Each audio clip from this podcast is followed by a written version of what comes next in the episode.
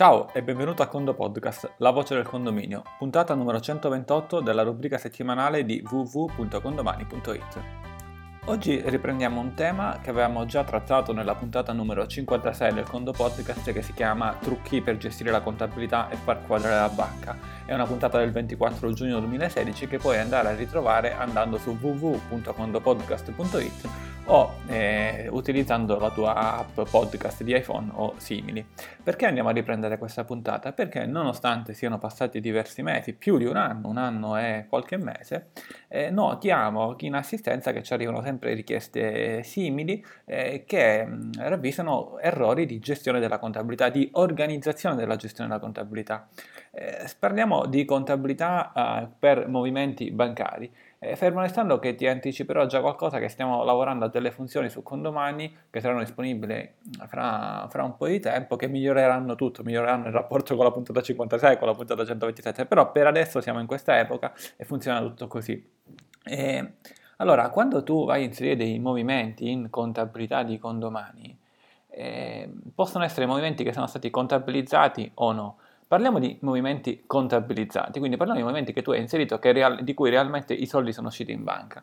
Bene, se questa cosa, se questa operazione tu la fai con l'estratto conto davanti e l'estratto conto, come dicevamo nella puntata 56, deve essere un estratto conto che tu riesci a estrarre dalla, da una banca online. Qualora tu non avessi una banca online, cambia conto, non esiste che i condomini ti, ti facciano avere un conto senza diciamo, una banca online. Detto questo, quando tu vai a inserire questi movimenti, li devi inserire tutti e invece noi ci accorgiamo che in assistenza, eh, ma la, la, non mi quadra la banca, ma ha inserito tutti i momenti, no, ma qualcuno no, ma non mi quadra lo stesso. Sì, sembra una cosa banale, ma realmente ci capita questo. Cioè, no, ma poi li inserisco dopo, poi sicuramente quadrerà, intanto faccio, vado avanti.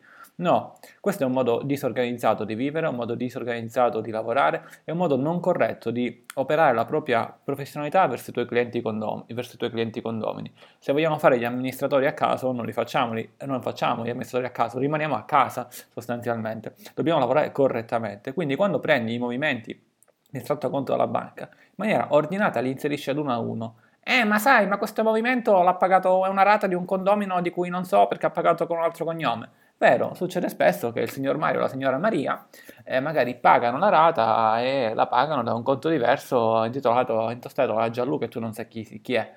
Questo movimento non significa che non va inserito in contabilità, va assolutamente inserito, lo vai a inserire se si tratta di un'uscita in un sottoconto da specificare, ora vediamo cosa significa, o come rata andremo magari, che ne so, a inserire qualcosa di particolare come condomino anonimo o qualsiasi altra stratagemma che vuoi, che rappresenta qualcosa di bozza che ovviamente da bozza poi diventerà qualcosa di reale nel momento in cui scopriremo chi è. Se ci lasciamo da parte qualche movimento, qualche ingresso, qualche uscita realmente avvenuto, la banca non quadrerà mai.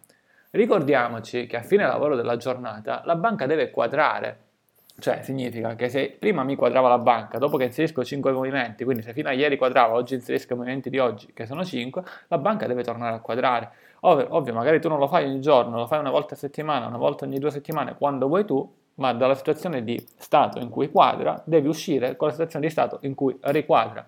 Se invece fai come, e ti dico la verità, la maggior parte degli amministratori che inseriscono i movimenti e poi la quadratura di banca la vedono a fine anno, stai sicuro che non esci, stai sicuro che perdi tempo, stai sicuro che alla fine andrai a mettere dei movimenti così, spese bancarie varie, immaginando che tutti quegli euro, quei 30 centesimi, quei 5 centesimi sparsi qua e là, siano spese bancarie. Non si lavora così, ma si lavora in maniera ordinata in tutte le cose, specialmente nella contabilità. Quindi eh, parlando ad esempio di movimenti di gestione, tale per cui tu mi dici sì ho fatto un'uscita ma non mi trovo una fattura, poi quando magari me la danno lo inserisco, no, lo devi inserire, eventualmente se realisticamente non sai di cosa si tratta, vai ad esempio in conti, sottoconti, ti crei un sottoconto da verificare, lo associ alla tabella dei proprietari, magari giusto mh, inizialmente, e quel sottoconto lo inserisci là.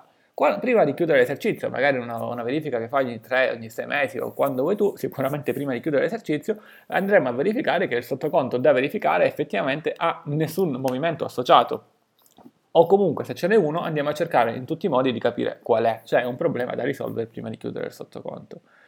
Non si lasciano sostanzialmente così i movimenti appesi, bisogna lavorare in maniera ordinata. Ecco, questo è il consiglio che ti diamo con questa puntata numero 128 E te ne do anche un altro in effetti, se siamo invece in uno stato in cui la contabilità non pareggia, è successo, va bene, non c'è, non c'è pareggio fra la banca reale sul condomani e la banca reale che hai online, e dobbiamo andare a rivedere effettivamente eh, perché non quadra. Ecco, ne parlavamo di questo caso, ne parlavo anche nella puntata 56. Ma sappi, eh, quindi senza ripetere quello che è già stato detto nell'altra puntata, sappi che non è assolutamente possibile. Dici, no, ma non è possibile, cioè, è successo qualcosa tale per cui non, non pareggia. Sì, certo, è successo qualcosa. Qualche movimento è stato inserito in maniera errata, qualche movimento non è stato inserito, qualche movimento è stato inserito due volte. Non è che ci si può inventare dell'altro. Il problema è lì, e quindi diciamo andiamo a fare le cose in maniera ordinata. Come? Ritorniamo anche sulla puntata 56 che magari ti metterò in note di questa puntata.